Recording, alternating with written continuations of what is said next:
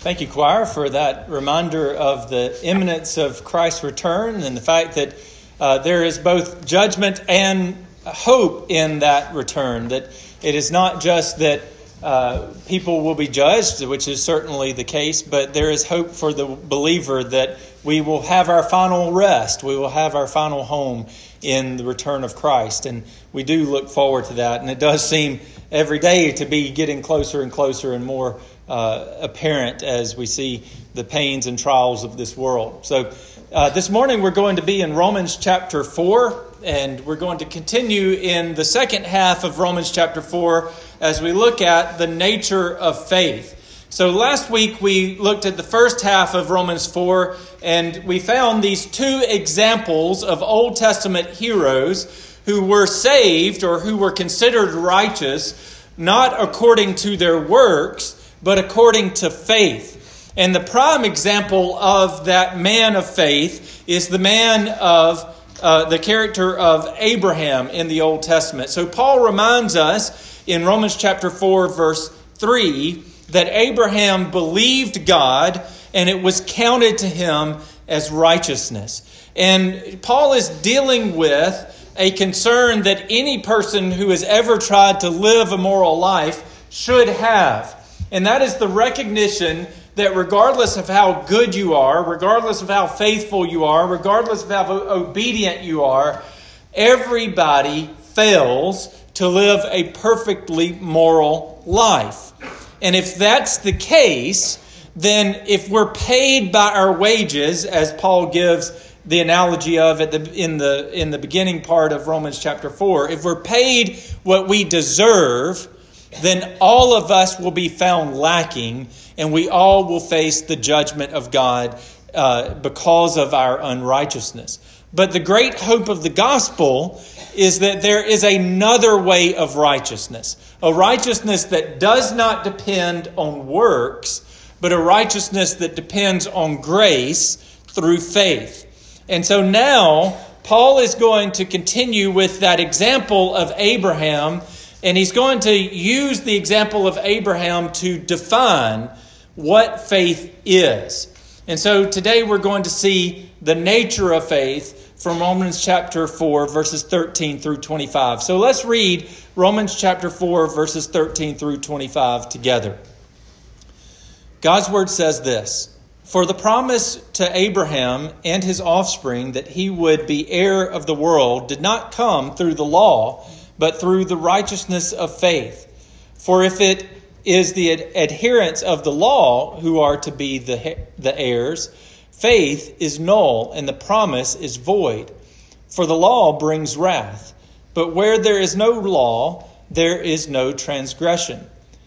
That is why it depends on faith, in order that the promise may rest on grace and be guaranteed to all his offspring not only to the adherent of the law, but also to the one who shares the faith of Abraham, who is the father of us all. As it is written, I have made you the father of many nations. In the presence of God, in, in the presence of the God in whom he believed, who gives life to the dead and calls into existence the things that do not exist, in hope he believed against hope that he should become the father of many nations, as he had been told. So shall your offspring be. He did not weaken in faith when he considered his own body, which was as good as dead, since he was about a hundred years old, or when he considered the barrenness of Sarah's womb. No, no distrust made him waver concerning the promise of God but he grew strong in his faith as he gave glory to God, fully convinced that God was able to do what he had promised. That is why his faith was counted to him as righteousness. But the words, it was counted to him, were not written for his sake alone, but for ours also. It will be counted to us who believe in him who raised from the dead Jesus our Lord, who was delivered up for our trespasses and raised for our justification. Let's pray. Heavenly Father, as we consider your word today, we know that your word is truth, that your word reveals the true way of righteousness. Father, I pray that you would give me the strength to speak as I should, that you would give those who hear it open ears and hearts to receive it. And Father, that you would gain the glory through what is said and done here today. I pray all these things in Christ's name. Amen. So, this morning, I want you to see two points from the nature of faith. First, I want you to see the direction of faith, and then I want you to see the definition of faith. So, first, let's consider the direction of faith from verses 13 through 15. So, Paul points out here that the promise of God to Abraham and his offspring, it didn't come through the law, but it came through faith. So remember, I said last time that the Jews believed that Abraham was the supreme example of righteousness. And they believed that that was due to some un, unseen, unwritten righteousness that Abraham had that caused him to be worthy of God's favor. But Abraham, according to Paul, wasn't righteous because he had done good works that made him worthy. He was considered righteous because he believed God. He believed something very specific about God as well. He believed that God would keep his promise to make him into a great nation and to bless the world through him.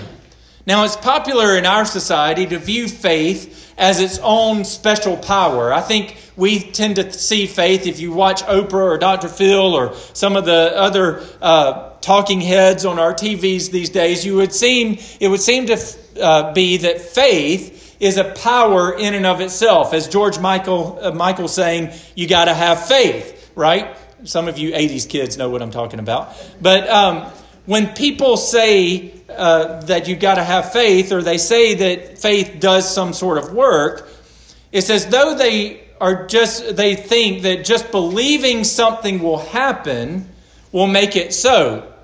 Actually, that's exactly what people think. In the 1980s, you had the positive movement, positivist movement from Norman Vincent Peale, who taught that if you thought positively about your life, thought positively about your circumstances, then you could obtain your goals.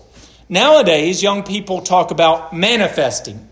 And manifesting is the idea that you can just wish something to be, and if you wish at it hard enough, you can cause it to manifest. Uh, by the way, can you tell that we've had a whole generation that was raised by Disney? because they just wish and think things happen. But true saving faith is not faith for faith's sake. True saving faith is directed towards something, or more particularly, towards someone. Abraham didn't believe in himself. It wasn't that Abraham sat down and said, I just believe, I believe, I believe that I can have a child. And he had a child. No, he didn't believe in himself at all. He believed in the God who made the promise to him. He believed that the God who had called him into Canaan, the God who had provided for him through famine and trial and even his own mistakes, that God would keep his promises. And this leads me to my second point, which is the definition of faith. And we find that in verses 16 through 25. So in verses 16 through 25, Paul uses the life of Abraham to provide a definition for us of what faith is. First, notice that faith rests on grace. Paul says that the promise depends on faith so that it might rest on grace. So understand that faith is not a work that you do to gain God's favor. This is a common misconception that we tend to have about what faith does or what faith is. It's not as though God all of a sudden changed the rules and said, you know what? I'm going to take all 600 and something laws that I wrote in the Old Testament and I'm going to reduce it down to just one. All I want you to do is believe. And it's not as though God just made up made one rule for us to obey. No, instead, it's more like what John Calvin said. John Calvin said that faith is an empty hand that reaches out to receive a gift. So let me give you an example. Imagine that you're on a raft in a in the Colorado River and you're going down through that torrent of the Grand Canyon and you fall out of your raft. And you're just as helpless as you can be. You're being tossed about by the rapids. You're, you can't, uh, you, you shouldn't try to take a foothold and you can't make it to any shore to get free and you're you're intaking water and you you can't seem to fight the current and right before you go under and give up all hope and die someone on shore throws a life raft to you with a rope attached and just before you sink to your death, you reach up and you take that life uh, preserver and you put it around you, and that person on shore, your hero, he pulls you to shore. Now, we would think it absolutely ridiculous if someone, after being saved in such a manner, were to stand up on the shore and say, Wow, look at how I saved myself by reaching out and taking that preserver. That would be ridiculous, right? No, all praise and glory and honor would go to who? It would go to the person on shore who threw you the life raft and who brought you in. It is not your faith that saves you. It is the God of grace through whom you receive, uh, through which, uh, through faith that you receive the God uh, the grace that God has given you. It is that God of grace that saves you, not the faith that you have to receive it. In the scenario of the, of the raft, you simply received the rescue. You didn't participate in it, you just received it. And in a similar way, faith receives the grace that God shows to us. Second, faith requires hope. So in verses 17 and 22, uh, 17 through 22, Paul reminds us of some hard facts about Abraham's life. Now, we all, at some point in our lives, will face suffering, We'll face, face trials, will face difficulties of one kind or another.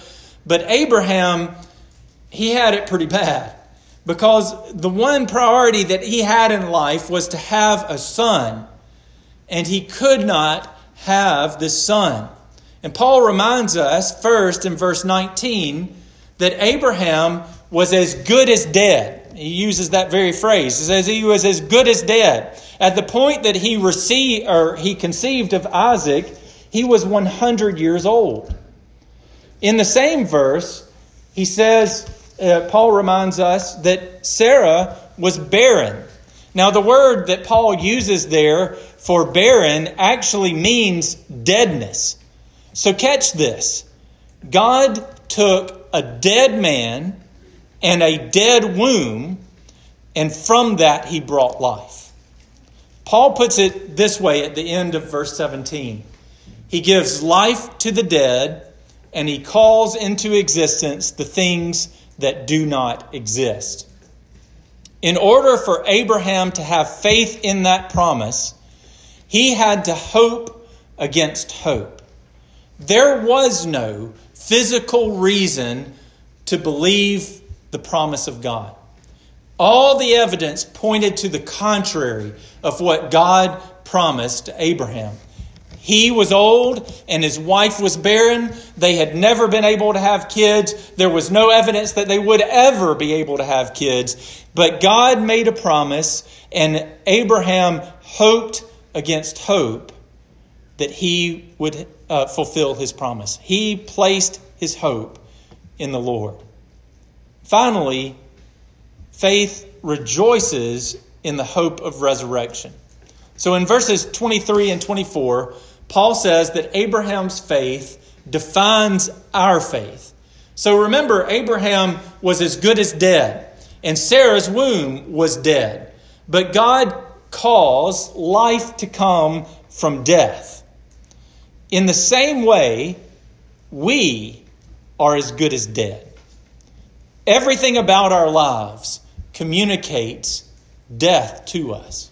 I mean, even the seasons communicate a cycle of life and death. I mean, the springtime right now is a beautiful time, and we've got bees and wasps also uh, floating around and, and, and flowers blooming, and it, it's, it's a beautiful time. But then will come fall and winter. And we just came out of February, which is the deadest time of the year. And all of that reminds us that this life is full of death.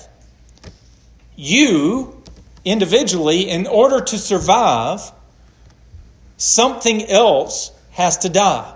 Have you ever thought about that? In order for, for you to live, something else has to die. Whether you're, you're on the carnivore diet or on the vegan diet. I'm sorry, vegans, I hate to tell you, but when you eat lettuce, the lettuce dies. Okay? Everything lives by something else dying. But in, in, in a broader sense, we see that this life is full of death. We see it in our own lives as we go through the changes of this life and we age and we go through infirmities and we face the trials of this life. We see it when we lose loved ones to death. And then we ultimately face death ourselves. So, like Abraham, there is no physical reason to believe that we can be saved from death. Like Abraham, we are totally dependent on the promise of God. And the only evidence that we have is that God has been faithful to us. And we believe the promise of God in spite of what the world around us tells us. We hope against hope that God will be faithful to fulfill his promise. And one day, whether that be tomorrow or 10,000 years from now, he will cause our bodies to rise again from the dead, and we will live with him for all of eternity. And just as God proved himself faithful to Abraham by giving him a son of promise, so too God has proven himself to be faithful to us by giving us a son of promise, Jesus Christ. And that son of promise, Jesus Christ, rose again from the dead. Paul says that Jesus is the first fruits of the resurrection. And so, just as Jesus rose from the dead, all those who have hoped in him will rise again from the dead on that great and last day. So, friend, if you stare long enough at the death and decay of this world, you cannot help but long for something more. If you watch the senseless war in Ukraine or the violence in our own cities, you can't help but want things to be made right. God has promised that He is going to make things right through His Son, Jesus Christ. As the choir sang at the uh, offertory, He is coming soon, and He will bring judgment, and He will bring restoration, and He will bring salvation to those who have trusted in Him. He has promised that Christ will return to judge the world and to give eternal life to all who trust in Him. Won't you trust in Jesus Christ today. Brothers and sisters, our hope is in Christ alone. Our hope is not even in our faith. Oh, brothers and sisters, do not measure your standing before God based on how much faith you have or how faithful you have been. If you want to hold your faith up as the reason for which God should accept you, then you're doing nothing more than what a good Jew would do in saying, Look at how much I trusted in you. I deserve salvation because of that. No, your faith is not something to bring to God as a work that you did. Your faith is the way that you receive the grace of God. Understand that you are not saved by how tightly you cling to the cross. You are saved by the cross to which you cling. Let's pray. Heavenly Father, we thank you for the grace of Christ. We thank you for the way that you save us, not because of our work, not because even our fervent belief. You save us because of our receiving and identifying with Christ. And in identifying with Christ, we receive the promise of resurrection through him. So, Father, I pray that you would remind us of the hope of that resurrection, that you would enable us to hope against hope. Even though this world rages in war and in, in violence and in uh, disease, even though everything points to the grave, yet we know that there is one who has defeated the grave and who is raised again for our justification. And so, Lord, we trust in that hope that Jesus Christ will be the resurrection that we need, that he will cause us to rise again as well. And Father, we ask that you would give us faith to rest in you, that you would remind us daily of the hope that we have in Christ. Pray all these things in Christ's name. Amen.